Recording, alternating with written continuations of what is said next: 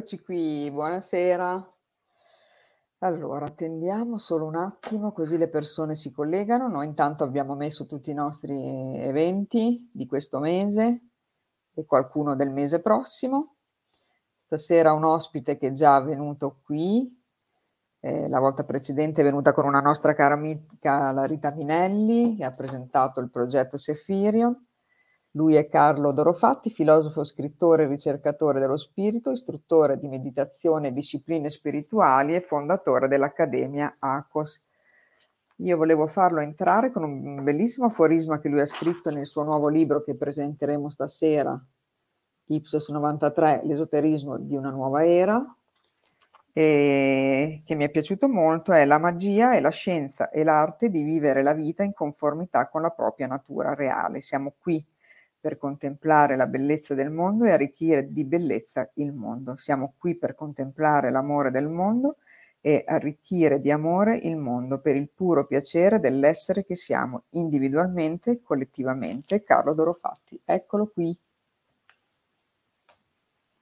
Eccoti Carlo, ciao. Buonasera a tutti, ciao Marisa, grazie dell'invito. Grazie a te, spero che ti ha fatto piacere questo... Assolutamente, grazie, che bello che ho letto. Sì, sì. Allora, questo è il tuo nuovo libro. Eh, sì. una, so che diventerà una trilogia praticamente. Esatto, esatto. Intanto ti ringrazio per avermi omaggiato, quindi ringrazio ah, anche la tua casa editrice One.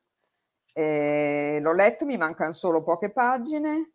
Ovviamente mi sono quasi scritto un libro di tutte le domande che ti voglio fare perché è veramente oh. interessante. Bene. Bene, Sicuramente ecco. non te le potrò fare tutte, ma so che tu sarai esaustivo in tutte le risposte. Quindi... Proviamoci, proviamo. Allora, pensavo di tralasciare quindi eh, il perché hai scritto diciamo, questo titolo, tanto c'è, ho visto, rimandiamo a tue interviste che hai già fatto su, su quello. Ipsos 93, sì, me, me esatto. lo chiedono sempre, quindi esatto. ho già esatto, diversi video in cui lo spiego più esatto. o meno. Esatto, li rimandiamo ai tuoi video. Certo. Allora, entriamo proprio nel contenuto allora. Esatto, entriamo nel contenuto perché c'è tanta roba eh, qui. Allora, ti volevo chiedere se questo libro l'avevi scritto per fare un po' di chiarezza su alcune cose, che so che tu ci tieni tanto, oppure per, come aggiornamento, diciamo. Allora, sicuramente il libro riprende tutta una serie di tematiche eh, che sono presenti in diversi libri che io ho già scritto e che ormai sono datati. E siccome la ricerca, l'esperienza è sempre viva e siamo aperti a continue scoperte, avventure nel, nel, nell'oceano della conoscenza, del possibile, era importante riprendere tutta una serie di tematiche per aggiornarle, fare un po' lo stato dell'arte della mia esperienza che condivido attraverso questi testi che rappresentano una sorta di miei diari di viaggio e quindi riprendo tutta una serie di tematiche proprio per aggiornarle. Quindi ci sono riformulazioni, integrazioni, chiarimenti di cose che ho già scritto in passato e poi ci sono delle cose nuove. Ci certo, certo. Allora, la domanda da un milione di euro è qual è lo scopo dell'esistenza, Carlo?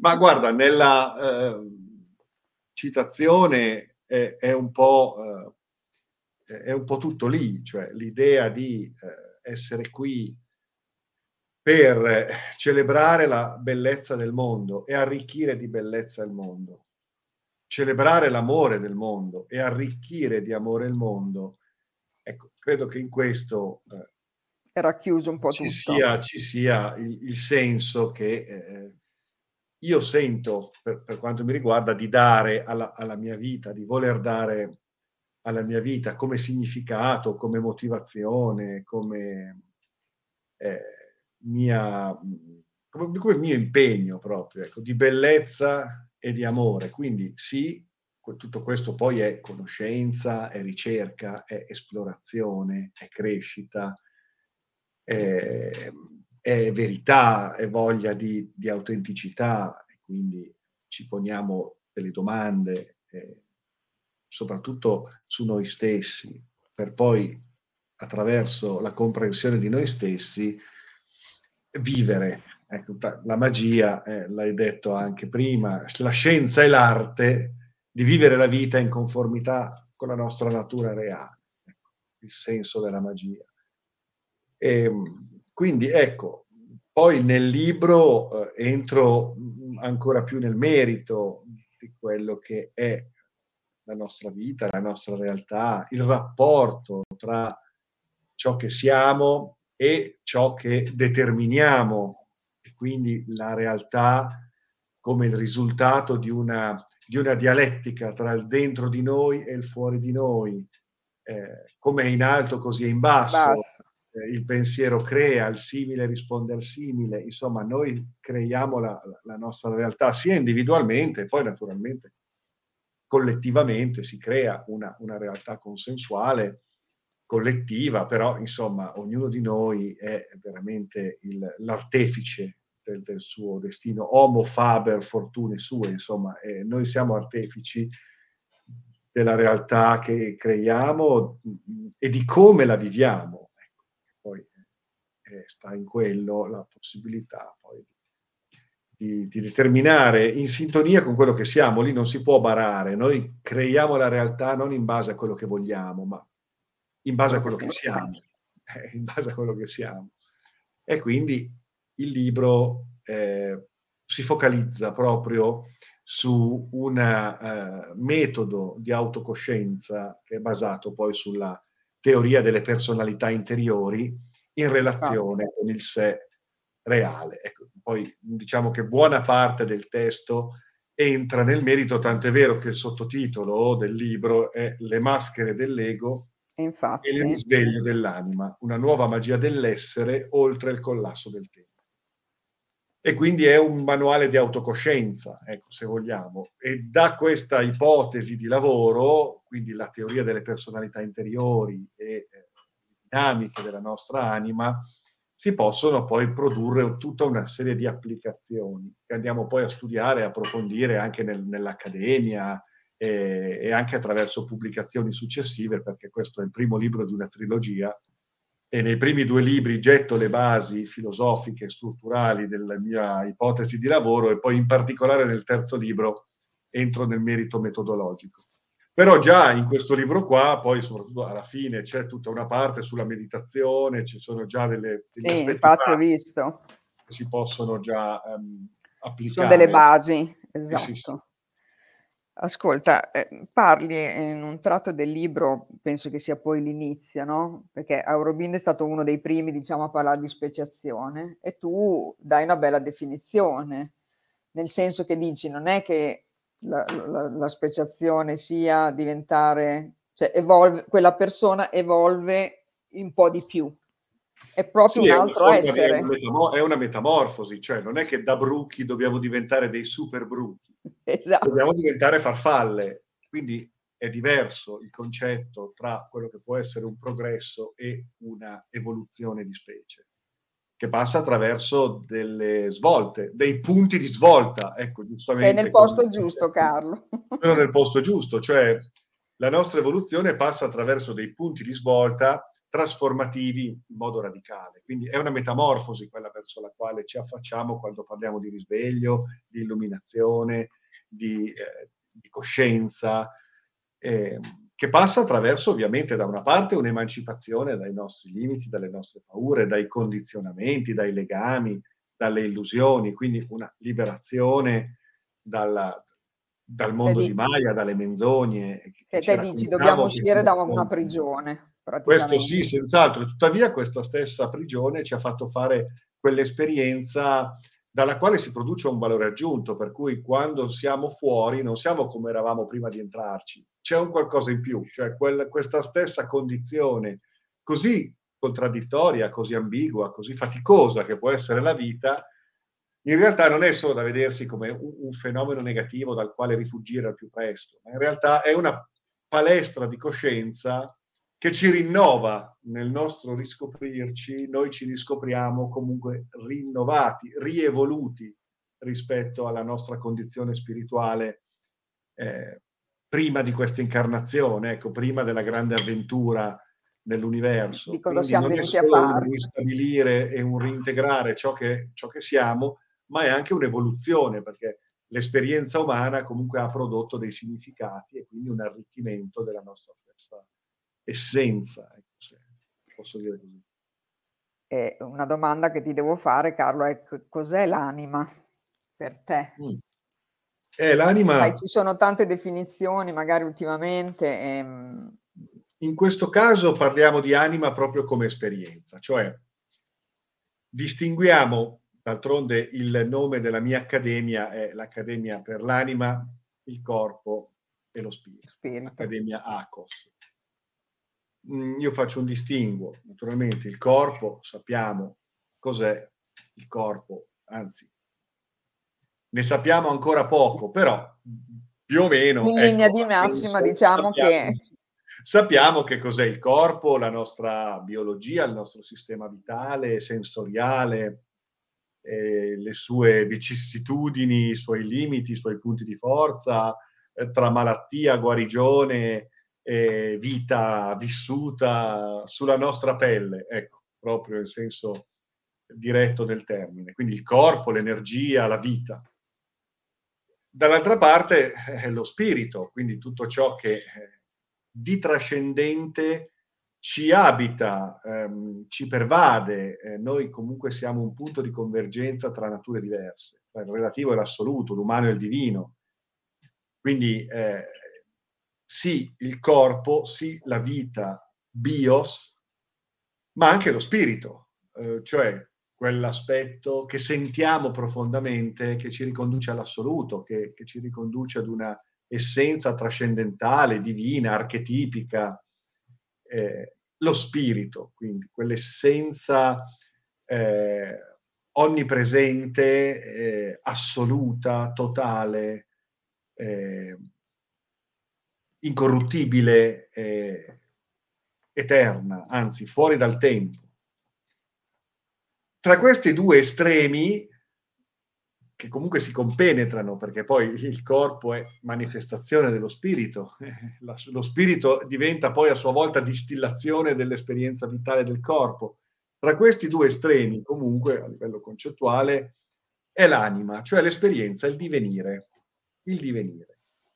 Quindi tra l'alfa e l'omega abbiamo l'esperienza della vita, che vuol dire conoscenze, informazioni, esperienze, emozioni,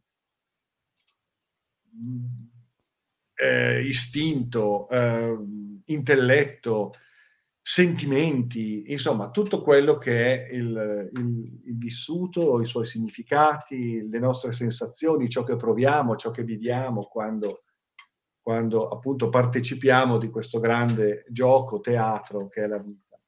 Quindi l'anima proprio come l'esperienza in divenire, eh, che si caratterizza e ci caratterizza in quello che poi diventa il nostro temperamento, il nostro carattere, il nostro modo di essere, di pensare, di, di vivere, di reagire, di scegliere, di intelligere. Quindi eh, l'anima è il mercurio filosofico. È una, parte fondament- è una parte fondamentale. Sì, sì, è proprio il film, è la trama, insomma. Quindi se gli alchimisti parlavano del sale, il corpo, lo zolfo, lo spirito, la scintilla divina che si accende nel momento in cui eh, riusciamo attraverso una vita vissuta in un certo modo a connettere queste due parti. Ecco, il, la connessione è l'anima, la psiche, come dicevano i greci, che non è solo la psiche, ma è proprio quella componente fatta anche di emozioni, sentimenti, quindi se vogliamo usare un altro termine, corpi sottili, eh,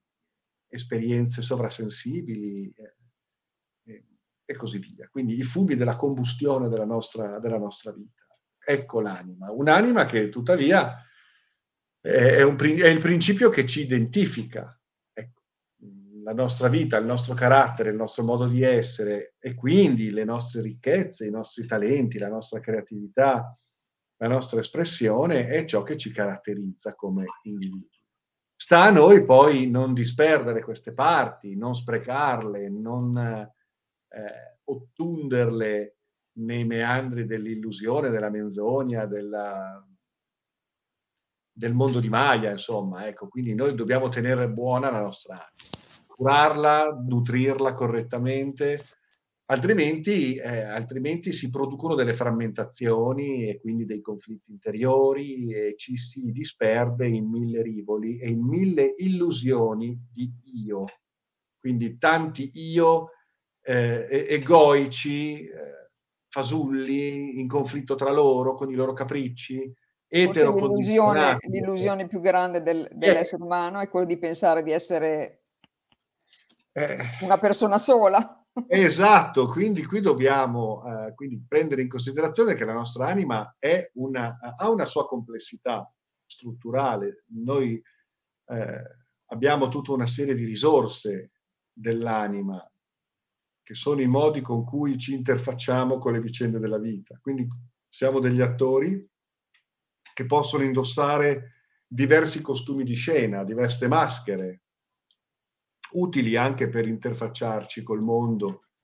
Tant'è vero che il concetto stesso di persona dal greco significa proprio maschera. Noi sempre e comunque indossiamo il costume di scena del momento, in base a quello che dobbiamo fare, che vogliamo fare meglio, che possiamo fare con certe parti di noi più predisposte rispetto ad altre che saranno più predisposte ad essere in scena magari in altri momenti. Quindi noi richiamiamo delle varie parti di noi, questo è un processo inconscio fin tanto che non ci portiamo l'attenzione, e solo che spesso dimenticandoci della nostra essenza reale, nostra, del nostro sé reale, ci identifichiamo nelle nostre maschere. Questo è il, è il problema, per cui poi l'attore crede nel personaggio a tal punto che pensa che, che, sia quel personaggio e che tutto l'universo non sia altro che il palcoscenico sul quale recita, il copione che recita è tutta la sua vita possibile.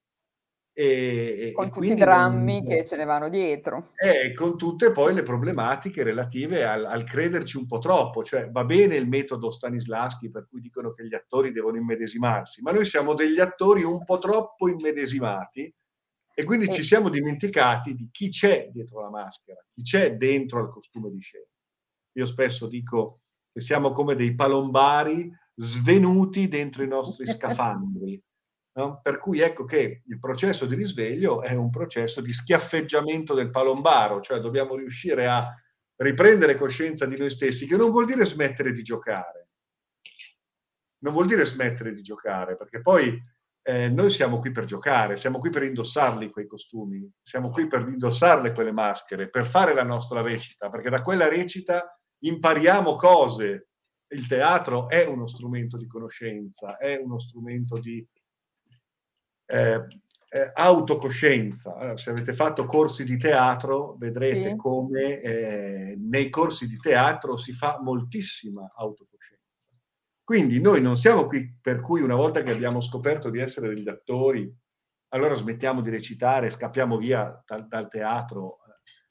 Ma, eh, lo facciamo consapevolmente. Lo facciamo meglio, cioè eh, gio- cominciamo a divertirci, ecco, cominciamo a divertirci, quindi eh. recitiamo bene, Tanto poi ecco, mi fa piacere questa spiegazione, Carlo. Siamo perché... noi un po' tutti quanto, ma certo, perché poi alla fine sei tu il teatro, il personaggio, i costumi, il regista, il pubblico, siamo sempre noi. No? Cioè, la differenza sta nella consapevolezza dopo. Ma sì, sempre, sì, sì. hanno sempre comunque dei personaggi, giusto? Certo, è chiaro che poi il personaggio ha dei limiti in quanto si vive all'interno del palcoscenico e vede solo quello l'attore che sa di recitare è consapevole di tante altre cose, eh, che c'è un dietro le quinte, che eh, la scenografia, tutto sommato, è, è, fatta di cartapesta, quindi insomma ecco l'illusorietà e la, la, la, la ehm, come, come, dicono in Oriente, l'impermanenza, no? cioè ci facciamo una ragione che quel teatro non è che un teatro, quel palco non è che un palco, e siamo consapevoli che poi dietro ci sono i camerini, ci sono altri teatri, c'è il mondo, la città, la campagna, le montagne, il mare, cioè c'è, c'è il sole, ecco, cioè siamo consapevoli che la vita poi è anche altro rispetto alla, al palcoscenico nel quale altrimenti ci riteniamo eh, rinchiusi e, e, perché pensiamo che ci sia solo quello. Noi adesso siamo spesso troppo convinti che la realtà che vediamo e tocchiamo sia tutta la realtà. Non è così, ovviamente. Quindi c'è ben altro, noi, perché, perché noi stessi siamo ben altro. E nel libro cerco di dare una descrizione secondo un linguaggio anche attuale.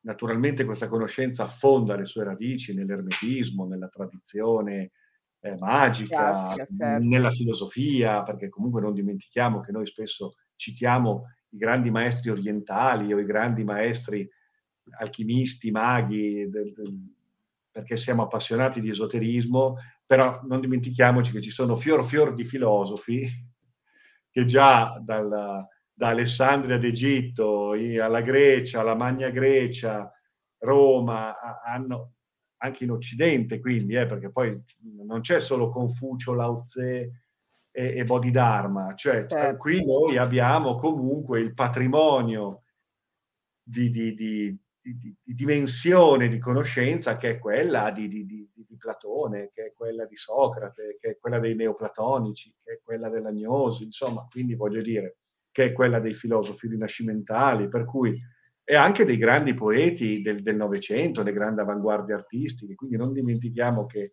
ci sono dei fior fior di, di saggi, pensatori e maestri Guarda che, che hanno raccontato un poeta. questa Ciao, storia, raccontata questa storia qui, non è che eh, ecco adesso qua vedo, vedo che Roberto esatto. ci saluta, ecco lui è bravissimo, ha pubblicato dei libri di poesie molto belli, eh, perché la poesia è poi una chiave di volta, l'arte è una chiave, chiave di, di accesso fondamentale a tutto questo, a questa conoscenza, a questa consapevolezza, che ci permette anche, perché questa è arte più che scienza, non per niente la magia, l'alchimia sono definite come l'ars regia, l'arte regale.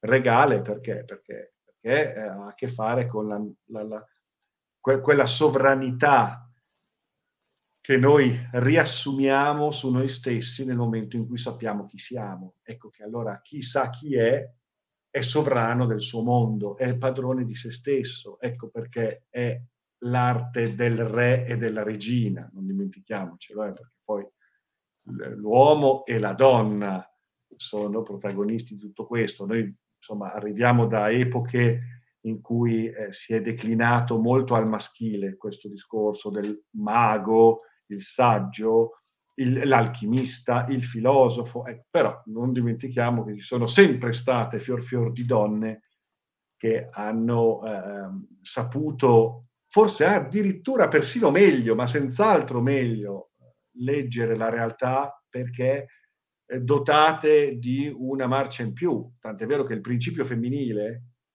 è veramente oggi molto importante da recuperare ecco l'archetipo del femminino sacro, se ne parla molto. Da, dal codice da Vinci in poi si parla tantissimo di femminino sacro, però è vero. Poi adesso è, l'era dell'acquario.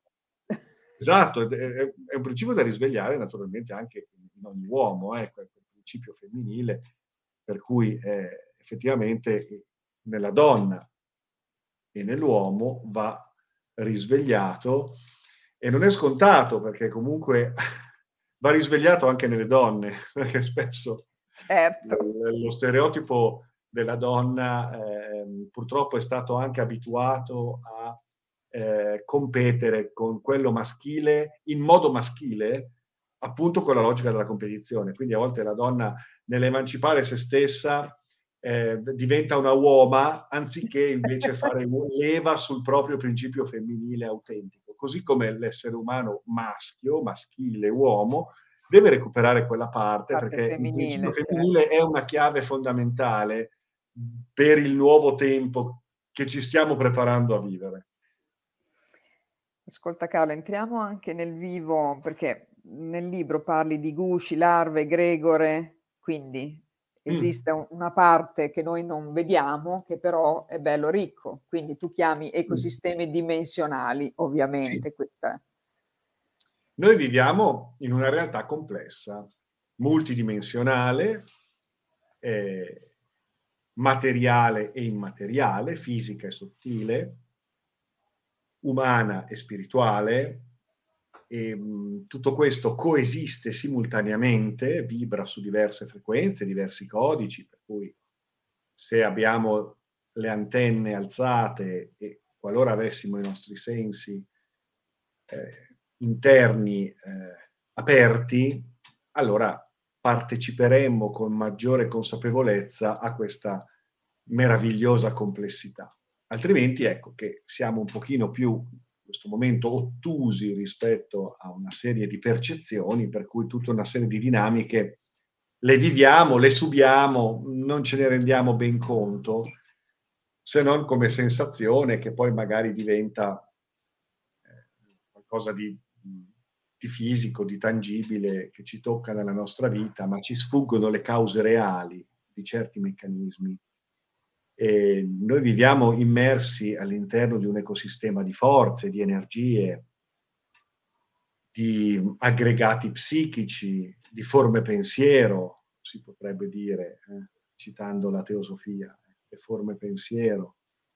E queste forme pensiero, individuali e collettive, possono eh, assumere vita, quindi diventare delle entità che poi interagiscono in vari modi e a diversi livelli con, eh, con noi, con l'essere umano in generale.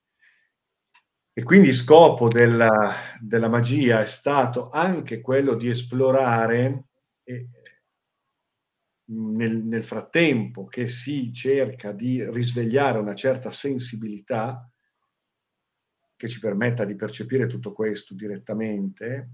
Eh, dall'altra parte si è cercato di immaginare, spesso utilizzando le figure del mito, queste forze, queste energie che compongono un ecosistema vivente, intelligente, pensante, complesso. Che noi eh, aiutiamo a, a vivere, tra parentesi. E teniamo conto, tra l'altro, che tutto ha un suo tutto ha una sua ragione d'essere e corrisponde al nostro viaggio, ai nostri moti. Non dobbiamo neanche fare troppo terrorismo nel eh, calcare troppo la mano, portare troppo l'attenzione sui predatori psichici, i vampiri, le larve, i gusci, i voladores, eh, e, e, i demoni. Ecco, tutta questa roba, se la carichiamo e la nutriamo in, sempre e comunque in questo modo non facciamo che rafforzarla in quei termini. Anche quando ci si mette nelle condizioni di imparare allora delle tecniche di difesa, allora ecco, anche quel concetto è viziato perché parte dal presupposto che ci sia qualcosa da, da cui ci dobbiamo difendere. Certo che ci sono delle forme pensiero, delle entità, delle forze, delle egregore che nutrite in un certo modo, poi a, acquisiscono un certo atteggiamento nei confronti del mondo umano. Esattamente come l'essere umano è un predatore nei confronti di se stesso, degli altri, della natura, del mondo, non può pretendere di emettere forme pensiero che poi a loro volta siano armoniche, gentili. Meravigliose.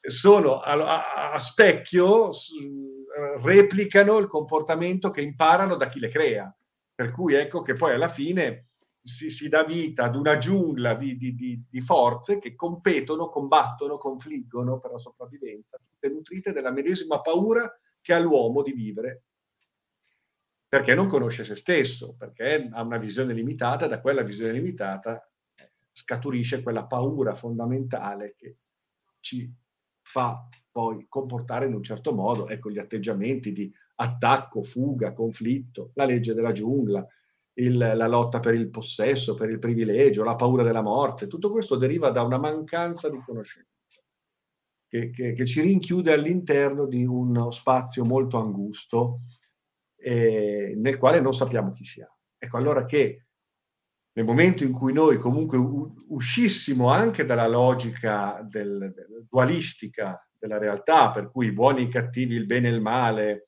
eh, Dio e il diavolo. Dobbiamo uscire anche un po' da questo per accedere ad una visione più ampia delle cose, per accedere ad una visione di complessità, comunque evolutiva, direi acquisire un atteggiamento un po' taoista, ecco, laddove Quindi Carlo, eh, noi dobbiamo sapere queste cose, ma senza... Ecco, senza farci troppo prendere dal, dal, dalla suggestione di, di, esatto. di quelle che sono forze che poi, se continui a nutrire e a definire in un certo modo, diventano sempre di più in quel modo. E quindi bisogna anche fare attenzione affinché questa conoscenza, che ci permette anche di analizzare determinate circostanze, dalle quali anche saperci tutelare, però eh, certo. attenzione a non caricare troppo, troppo la mano di suggestione la faccenda dei voladores, dei vampiri e dei, degli alieni che ti rapiscono nel letto, i rettiliani, le abductions e allora sono tutti qui pronti a, a, a divorarci. Sì, ma anche no, e qualora fosse cambiamo atteggiamento di fronte a tutto questo, perché altrimenti mhmm, lo andiamo a, a nutrire e ci eh, lasciamo veramente divorare eh, da, da, da, queste paure che poi dentro di noi ci consumano. Bisogna avere un atteggiamento anche qui ehm, equilibrato. Diverso. Diverso nel, nel rapportarsi con, que- con questa consapevolezza ehm, citi, perché poi parli a un certo punto di esoterismo anche, Carlo.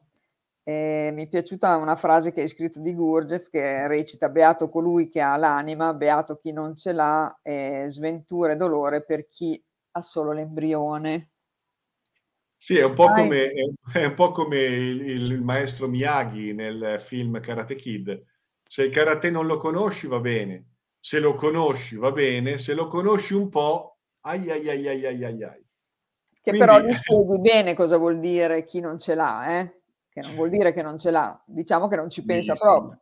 Certo, certo, non, non, ci pensa. No, nel senso che, vabbè, Gurgiev era anche, cioè, aveva anche un umorismo tutto suo, però era molto ficcante, era molto, era molto acuto. Nel senso che diceva, vabbè, se vuoi vivere una vita da babbano, da babbano vivi la vita da babbano e, e va bene così, d'accordo, a posto, quello è il livello, ok. Se ti vuoi inoltrare nei misteri, allora fallo bene. Ecco, quindi allora a questo punto deve essere una scelta totale, totalizzante. Eh, non può essere qualcosa che fai così come hobby della domenica. Ecco, quindi sicuramente quando parliamo di esoterismo e di processi di risveglio, parliamo di un percorso che può essere anche impegnativo in proporzione alle nostre resistenze, naturalmente. Toglierei può essere. eh, eh, se noi riuscissimo a fluire nel, negli stimoli di cambiamento che sorgono nel momento in cui ci affacciamo a un certo tipo di ricerca, allora eh, sarebbe più facile. A volte però facciamo fatica a fluire dentro tutto questo, poniamo delle resistenze, insorgono delle paure e quindi ecco che lì eh, eh, ci sono poi eh, delle difficoltà da, da, affrontare che a volte possono corrispondere a dei processi di eh, benessere, risanamento e guarigione in quel senso, altre volte invece corrispondono a dei processi di degenerazione fatale, finale, definitiva, eh, perché è, è, quello che deve accadere, cioè quella morte, quella nigredo consumata fino in fondo, è il processo che serve. Quindi a volte bisogna vedere, ah, voglio essere felice, stare bene, abbondanza, prosperità, ricchezza e benessere. Sì, certo, siamo mica qui per soffrire, ci mancherebbe altro.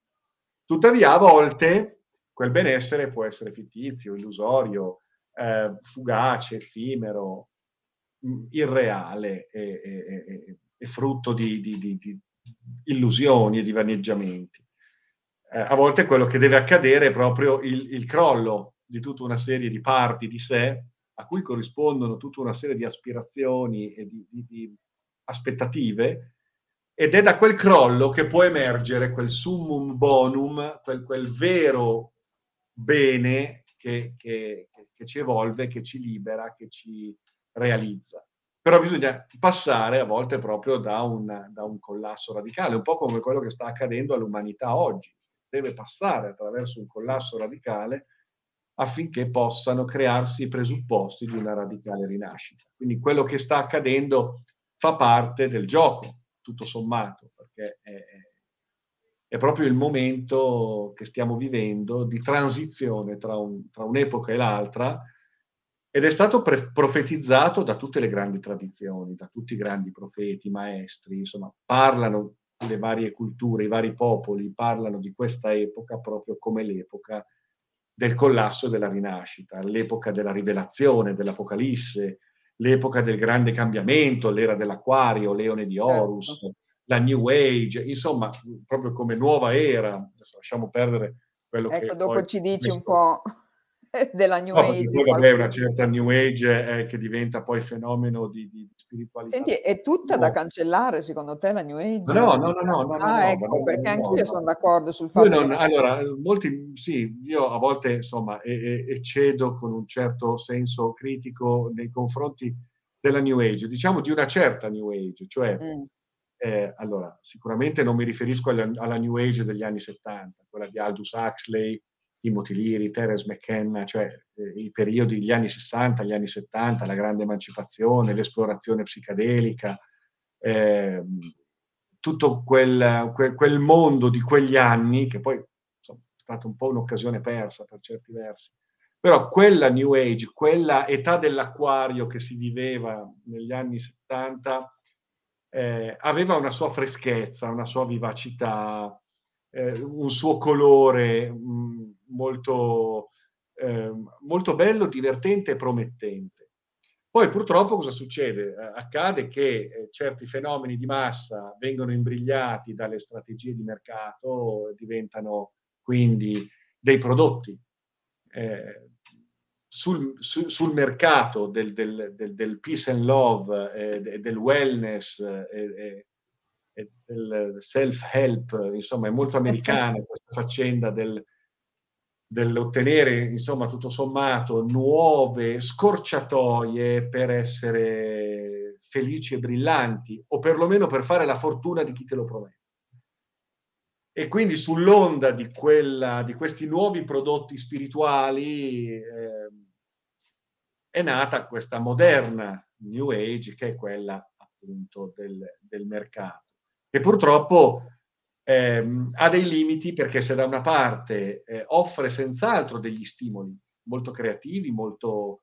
Eh, Magari utili, molti non ci saremmo neanche avvicinati. Ma assolutamente ha, ha, dei meriti straordinari. Dall'altra parte però, ecco, se ci si ferma lì, c'è il rischio che si banalizza un pochino, si rimane certo. un po' sulla certo. superficie, si rimane un po' su quel collezionismo di, di, di, ehm, di suggestioni che, che, che sì, cioè diventa una sorta di intrattenimento, diventa, cioè, rientriamo nel mercato della, della, della distrazione, dell'intrattenimento. Però quello non fa parte del ricercatore, però ecco, diciamo... Però ecco, diciamo che sono, c'è il limite che poi alla fine non è che veramente si possa parlare di un risveglio di coscienza, invece è qualcosa di, di diverso. Ecco.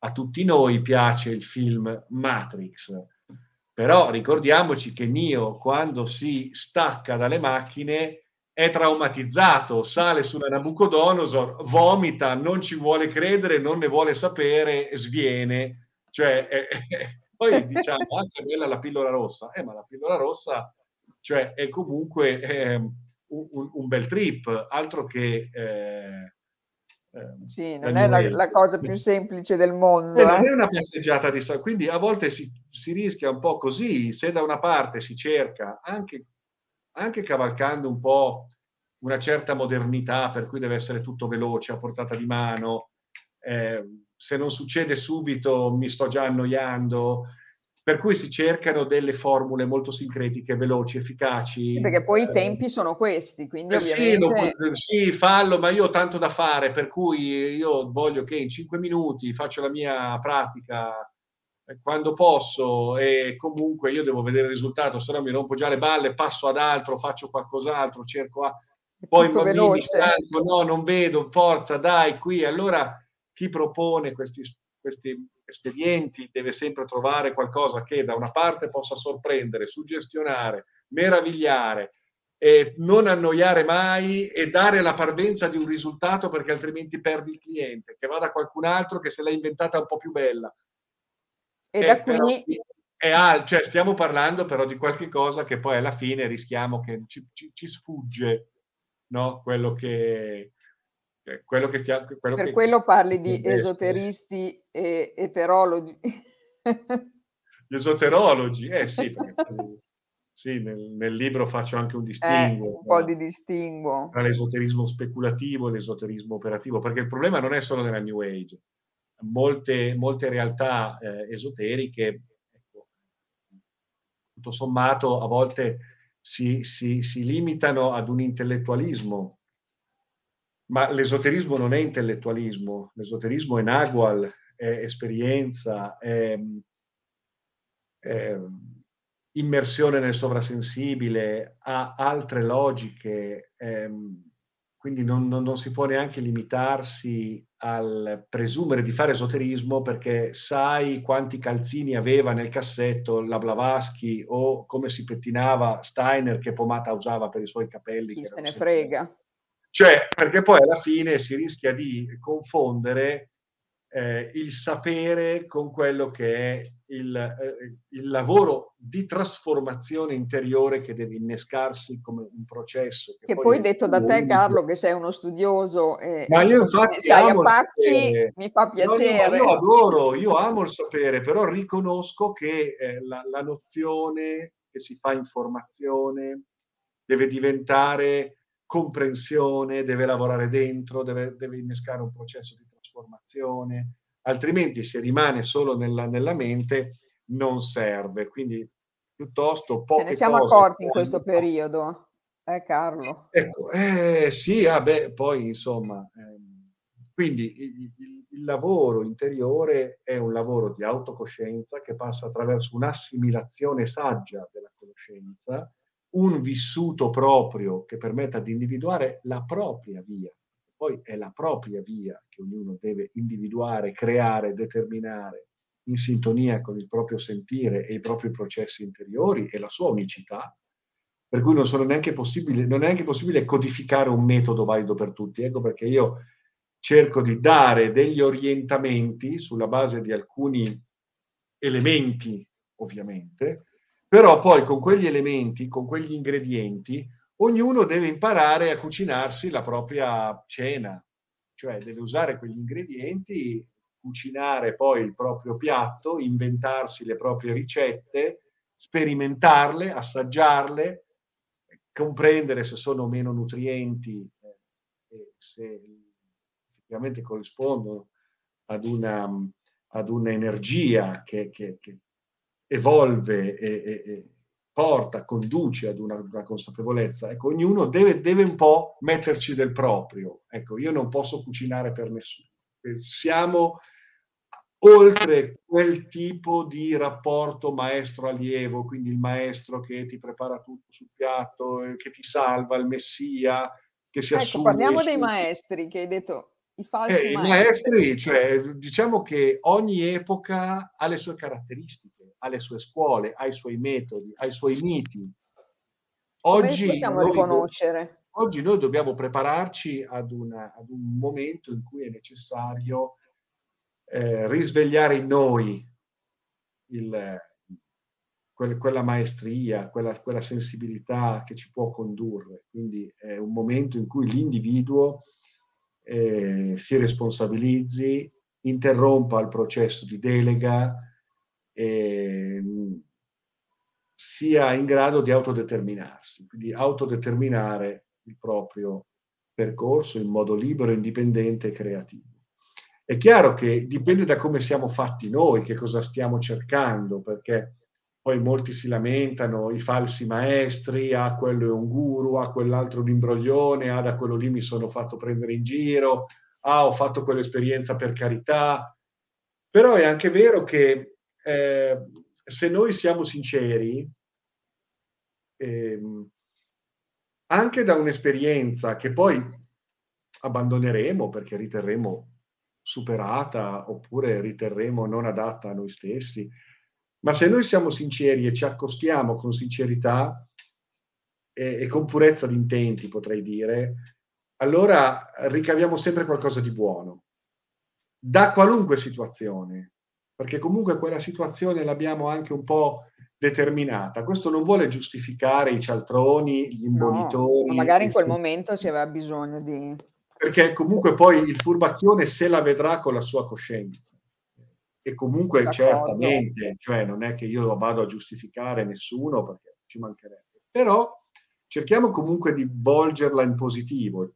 Comunque in ogni caso, qualunque situazione può essere arricchente, interessante e soprattutto se, preoccupiamoci di come siamo noi, cioè non tanto di quanto possa essere autentico o falso il maestro, il guru, l'istruttore che in quel momento ci guida, ma quanto siamo autentici noi nel nostro accostarci a questa ricerca. Che cosa stiamo cercando? Stiamo cercando potere? Stiamo cercando svago? stiamo cercando lavoro, per cui poi con il diplomino di master posso aprire il mio centro e fare le mie cosine, perché altrimenti sono stato licenziato e non so più come fare a mettere insieme il pranzo con la cena. Oppure sto cercando verità, sto cercando me stesso con autenticità. Eh, perché poi alla fine uno eh, trova quello che cerca. Eh, perché giustamente cerchi falso, fa l'esperienza di ha bisogno nel, nel, in sintonia con, le proprie, con la propria volontà, perché noi comunque sempre determiniamo quello che, che cerchiamo.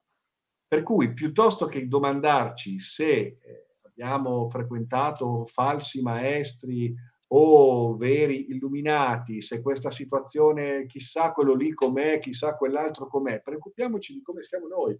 Se io sono mosso da una sincera volontà di ricerca, di scoperta di me stesso, non sto cercando potere da esibire o da esercitare sugli altri, mm, non, non sto cercando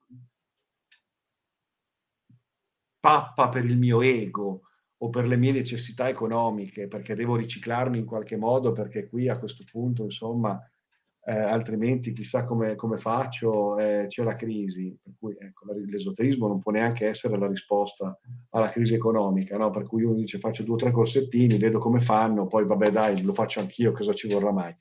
E qui si nutre tutto quel circo di, di finzioni.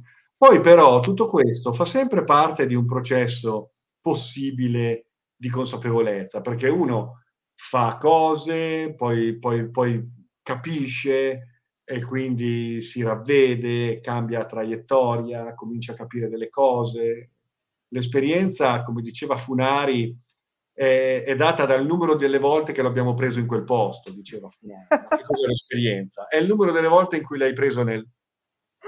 Quindi alla fine, insomma, però ecco, preoccupiamoci di come siamo noi, prima di tutto, cioè che cosa andiamo, cosa, cosa, cosa vai cercando? Ecco, che cosa stai cercando?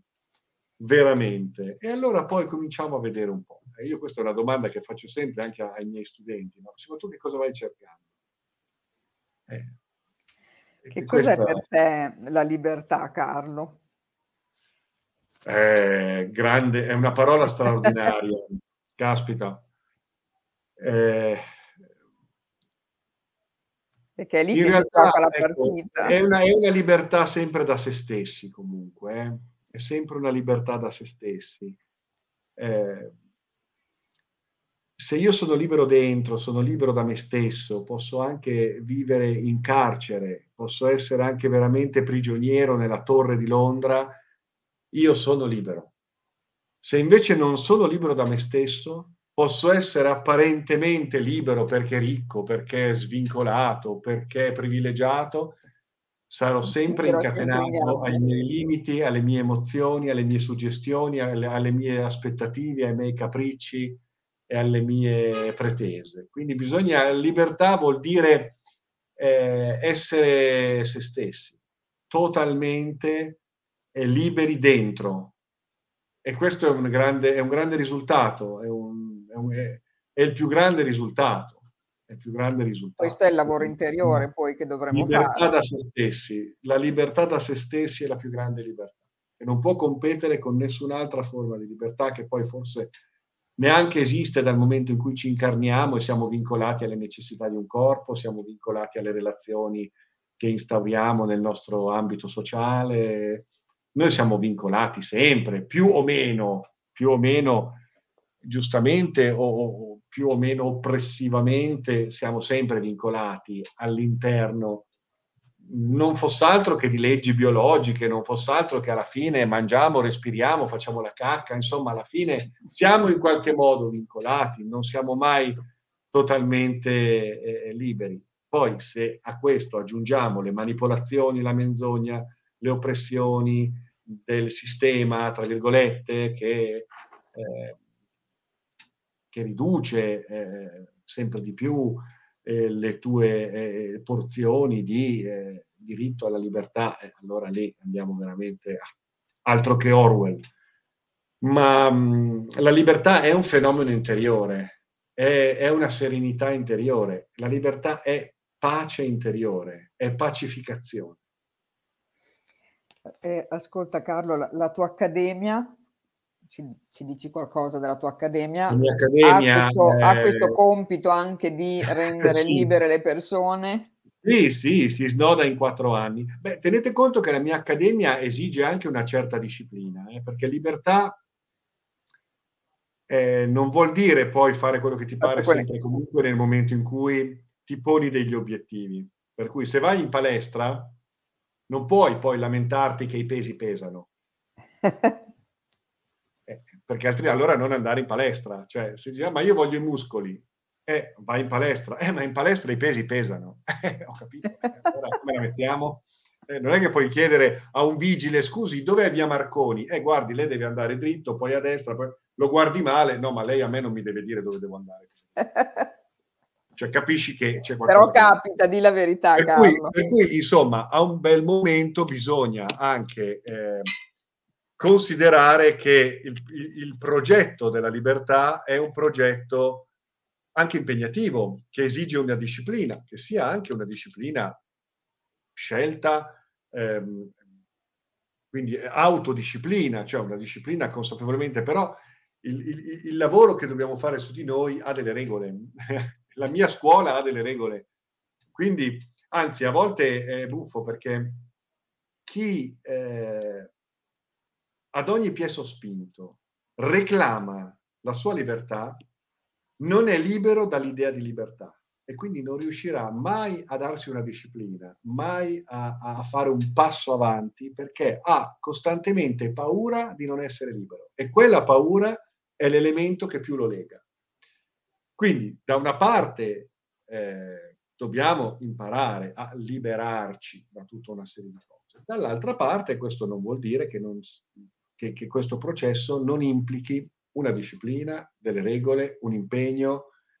È un po' come Ulisse che dice, ok, adesso eh, per favore legatemi perché so che altrimenti quando passiamo accanto alle sirene, il loro canto mi attrarrà, mi manderà fuori di testa, mi farà fare cose assurde e farò delle scelte di cui poi mi pentirò. Per cui per favore legatemi e se in quel momento vi chiedo di slegarmi, non fatelo non credetemi. No? Ulisse dice proprio questo.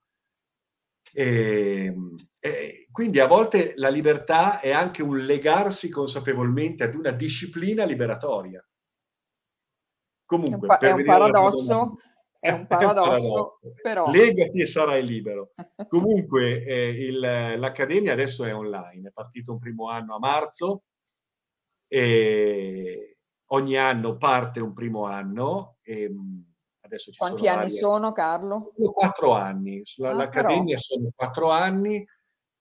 C'è anche all'interno una, una formazione per istruttori e, ehm, ed è online una volta al mese, una giornata. Poi in realtà io mando anche del materiale preregistrato, poi c'è l'incontro con me con Zoom per approfondire sì. certi argomenti, rispondere alle domande, però io poi mando del materiale già preregistrato e una volta al mese e si snoda in quattro anni. Quindi il programma si trova nel sito carlodorofatti.com, sezione Accademia Online, c'è poi il programma, tutto quanto, così vedete anche. Quindi se uno... E i libri della trilogia sono libri di testo dell'Accademia. Poi, dell'Accademia. Eh. Eh sì. Benissimo. Quindi se uno ha bisogno può scriverti una mail anche Carlo. Certo, giusto? info chiocciola carlodorofatti.com mi potete mandare anche delle domande Tanto perché io ogni tanto vedere questo podcast. libro. Grazie. Quindi a dicembre ne esce l'altro. Allora, il secondo volume esce a Natale. A Natale uscirà il secondo volume, che è già quasi pronto, ma diciamo che più o meno... Ci verrai a presentare, ovviamente. Erano, erano, già pronti. Poi l'editore giustamente mi ha chiesto di dividerli in tre, se no sarebbe stato un tomo... Un mattone. Un po', un po' troppo impegnativo. Quindi a Natale uscirà il secondo libro. Adesso questo libro qua lo trovate nelle librerie esoteriche o in qualunque libreria potete ordinare certo. oppure sugli store online si trova per la One Books. Dicevi e... Carlo che fai anche dei podcast tu ovviamente se uno sì, sì, io faccio anche dei podcast durante i quali rispondo alle domande che mi arrivano così come, come, come momento come piacevole no? certo. gratuito, piacevole eh, rispondo alle domande che mi, mi mandate se volete invece avere informazioni sull'Accademia vi, vi, dico, vi, dico, un po'. Adesso abbiamo già fatto due lezioni, quindi diciamo che tendenzialmente il gruppo è chiuso, però se uno proprio proprio non vuole aspettare Tiene. un anno, mi, mi, me lo dice e recupera le due lezioni che abbiamo fatto e la prossima sarà il 14 maggio. Però diciamo che dopodiché non sarà più possibile aggiungersi perché si sta andando Dopo avanti. troppo avanti certo. Comunque ogni anno parte un primo anno, poi qui a Terni faccio delle conferenze, in autunno partirà un gruppo di meditazione, quindi insomma le cose... Di cose sì, ne fai? Di cose ne faccio. Ecco, Hai scritto presente. anche un sacco di libri, comunque a parte questi... Sì, sì, sì ho scritto diversi vuole... libri. E, ed è proprio tanta passione che mi, che mi eh. muove, no? Perché poi tutto questo è anche è, è piacere, è passione, è entusiasmo. Si vede, si vede assolutamente.